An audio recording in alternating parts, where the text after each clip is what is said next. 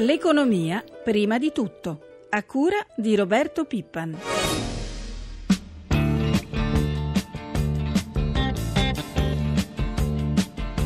L'accordo di programma è basato su tre assi principali. Il primo è la riconversione ecologica del siderurgico. Puntiamo a rilanciare il siderurgico che sappiamo essere in una crisi profonda, la stiamo vivendo forse più che da mesi. Da questa crisi si può uscire con un progetto di un nuovo siderurgico, di una siderurgia ecocompatibile. Accordo di programma siglato per la Lucchini di Piombino, lo ha annunciato ieri il vice ministro dello sviluppo economico Claudio De Vincenti, lo avete appena ascoltato. Buongiorno, buongiorno a tutti i nostri ascoltatori da Roberto Zampa. Ora finalmente gli operai possono tirare un sospiro di sollievo e sperare almeno di conservare il loro posto di lavoro.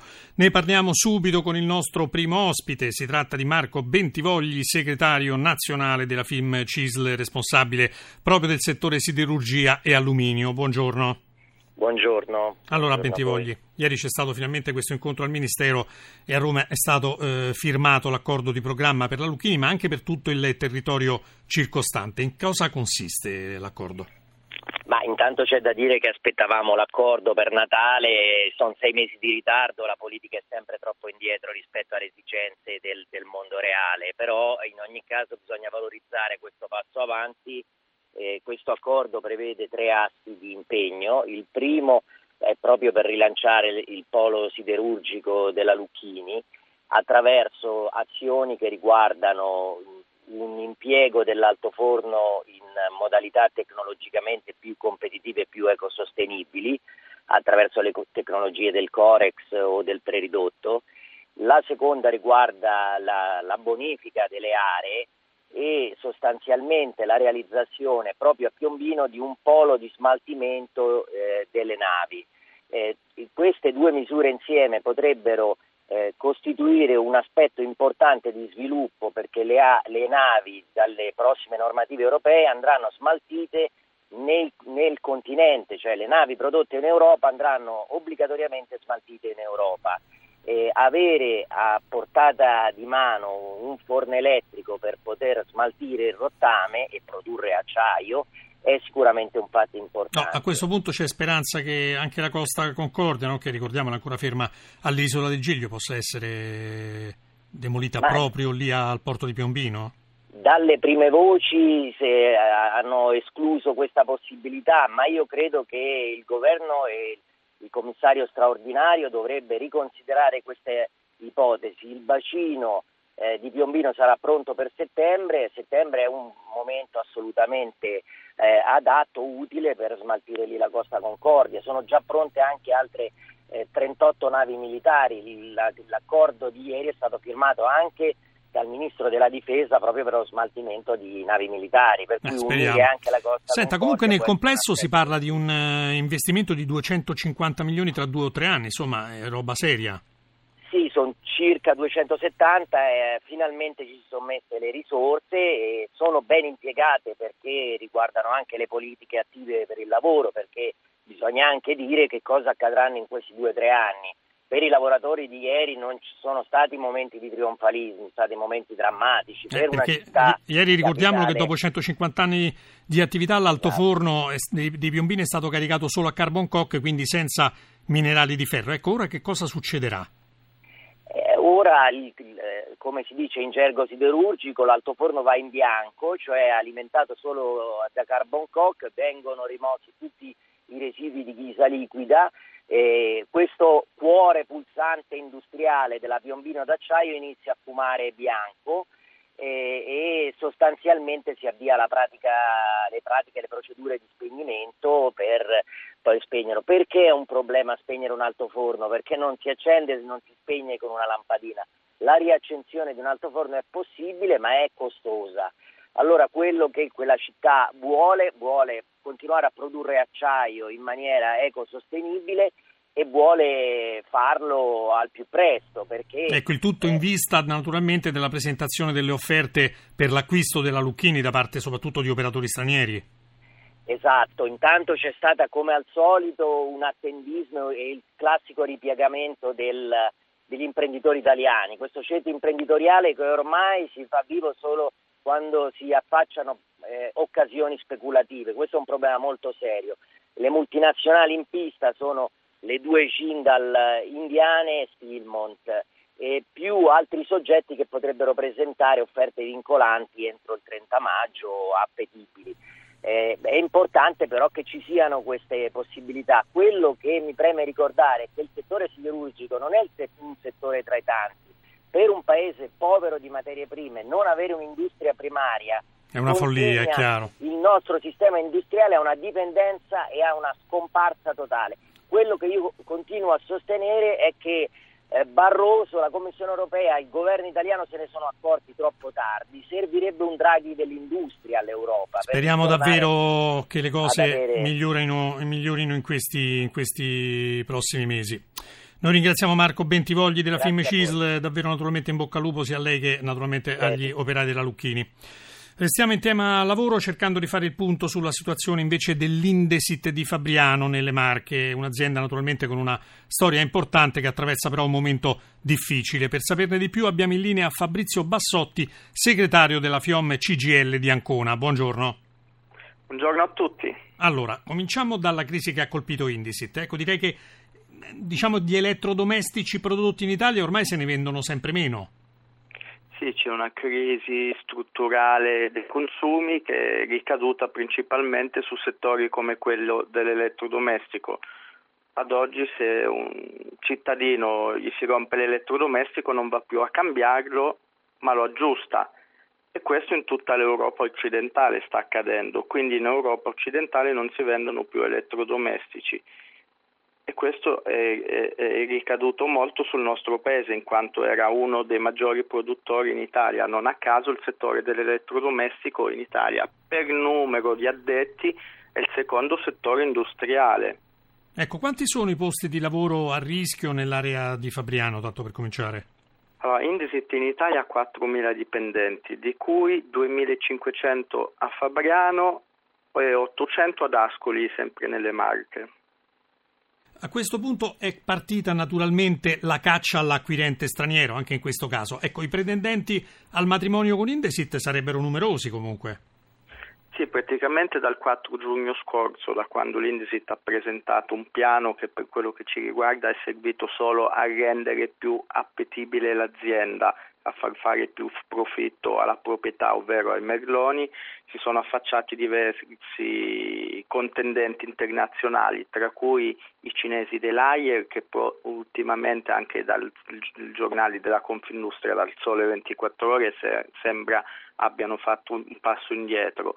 Si, si parla di Arçelik turchi, e quello potrebbe essere un grosso problema in quanto la Turchia ad oggi è la nuova mecca dell'elettrodomestico, tutti i produttori Quindi c'è paura che dislochino? Assolutamente sì, potrebbe essere un grosso problema perché tutti i grandi produttori mondiali di elettrodomestici stanno aumentando la capacità produttiva in Turchia. Ecco. E l'ultima è quella dell'incontro di ieri, dell'altro ieri mattina col presidente della regione Spacca con Whirlpool e Whirlpool potrebbe essere anche questo un problema in quanto Whirlpool già sta ristrutturando in Occidente perché c'è extra capacità produttiva e in più ha stabilimenti anche in Italia. Ecco, ma ora si parla anche di Electrolux. Su di Electrolux si è sempre parlato, però sarebbe da vedere veramente chi fa le offerte vincolanti, perché potrebbero essere operazioni finanziarie solo per uh, far muovere la borsa. Magari io dico che faccio finta di a modo che le, le mie, bluff, le mie azioni in borsa salgono o scendono per avere degli utili o Bene. prepararmi. Allora noi adesso salutiamo Fabrizio Bassotti, ma il nostro impegno è quello di risentirci presto per fare di nuovo il punto sulla situazione di Indesit, sperando davvero di avere buone notizie. Grazie a Bassotti per essere stato con noi. Grazie a lei, buona giornata. Purtroppo le cose non vanno molto bene neanche nel comparto bancario, ne parliamo con Lando Sileoni, segretario generale del sindacato Fabi. Buongiorno. Buongiorno a lei, grazie. Allora Sileoni, sta per partire un'importante, direi, trattativa pilota per i dipendenti bancari. Si tratta dell'Unicredit. Ecco, la prima riunione è stata fissata il prossimo 9 maggio, ma già si parla di quasi 5.500 ulteriori esuberi. Guardi, ha ragione lei, le cose purtroppo non vanno bene, le confermo purtroppo i 5.500 esuberi. Di questi il 50% sono lavoratori che il gruppo vorrebbe pensionare entro il 2018 e l'altro 50%, all'incirca 2.750 lavoratori, il gruppo Unicredi vorrebbe eh, prepensionarli attraverso il congelamento del contratto integrativo e il ridimensionamento del welfare aziendale. Ecco, questi eh, non sono i primi esuberi. No, assolutamente no, ma il paradosso di tutta la vicenda, la sintesi di tutto è che il gruppo vorrebbe far pagare i a tutto il personale e poi eh, Dulcis in fondo sono previste la chiusura di 500 filiali e molte altre agenzie saranno ridimensionate, insomma siamo messi abbastanza male. Senta, quali sarebbero invece le vostre controproposte all'azienda? Guardi, le parlo con massima chiarezza. Intanto questo, mi permette di dire che questo piano industriale non tutela le professionalità del personale non risponde dal mio punto di vista neanche assolutamente ai bisogni di, di sviluppo e mh, mm, tende sempre di più ad allontanare il collega dal cliente e dal territorio. Le, le, nostre proposte. Noi vogliamo un nuovo modello di banca, un modello di banca che, passi, che sia molto più attento al territorio, alle imprese e alle famiglie ed un modello di banca che passi attraverso nuove attività e nuove professioni. Le faccio un esempio, maggiori consulenze legali, maggiori consulenze finanziarie maggiore consulenza amministrativa e fiscali. Insomma, dobbiamo inventarci nuovi lavori. Senta, ma si temono altri annunci di esuberi da parte di altri istituti? Guardi, il, il, il problema ormai è sempre questo, perché il, il, settore bancario è un cantiere perennemente aperto da circa 13 anni. Le do dei dati eh, estremamente importanti. Da, luglio, dal, scusi, da gennaio del 2000 a luglio del 2013 sono usciti in prepensionamento volontario dal settore 48.000 lavoratori.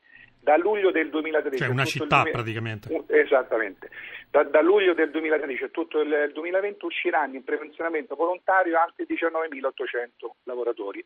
Le banche recentemente hanno annunciato la chiusura di 1.500 filiali di agenzie e per noi della Fabi chiudere un'agenzia eh, significa perdere definitivamente il contatto con il territorio. Questo per noi è chiaro, un fatto chiaro. estremamente grave. Senta, poi resta sul tappeto la questione naturalmente del rinnovo del contratto di categoria che scade il prossimo 30 giugno. A che punto siamo?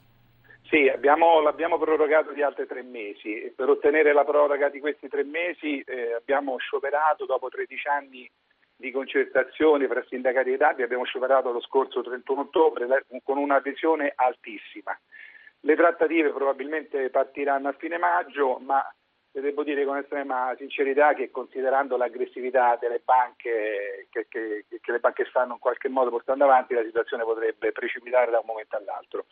Noi è chiaro che vogliamo rinnovare il nostro contratto nazionale, ma non siamo assolutamente disposti a tollerare questa continua emorragia di posti di lavoro.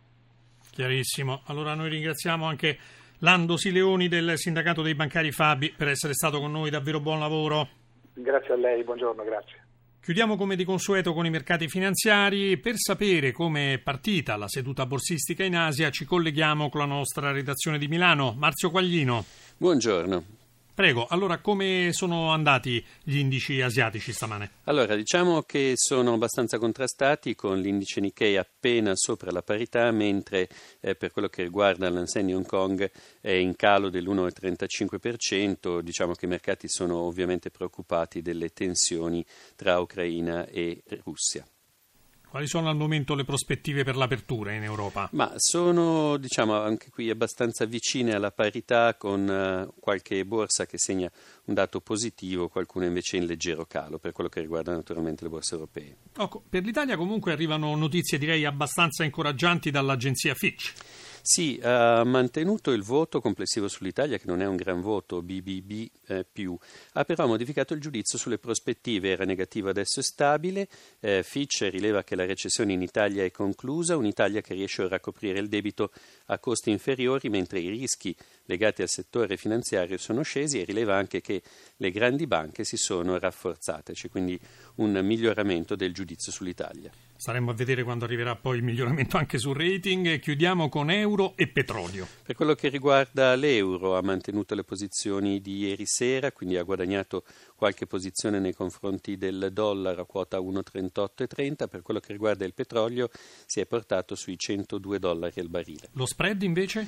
Lo spread, che è stato sicuramente uno degli indicatori tenuti presenti da Fitch, riparte da 159 punti base e diciamo che nell'arco di un anno si è quasi dimezzato, mentre il rendimento del BTP decennale è al 3,12% e anche qui sono, lo ricordiamo, valori addirittura più bassi dalla nascita dell'euro. Grazie Quaglino, la nostra rubrica economica termina qui. Una buona giornata ai nostri ascoltatori da Roberto Zampa.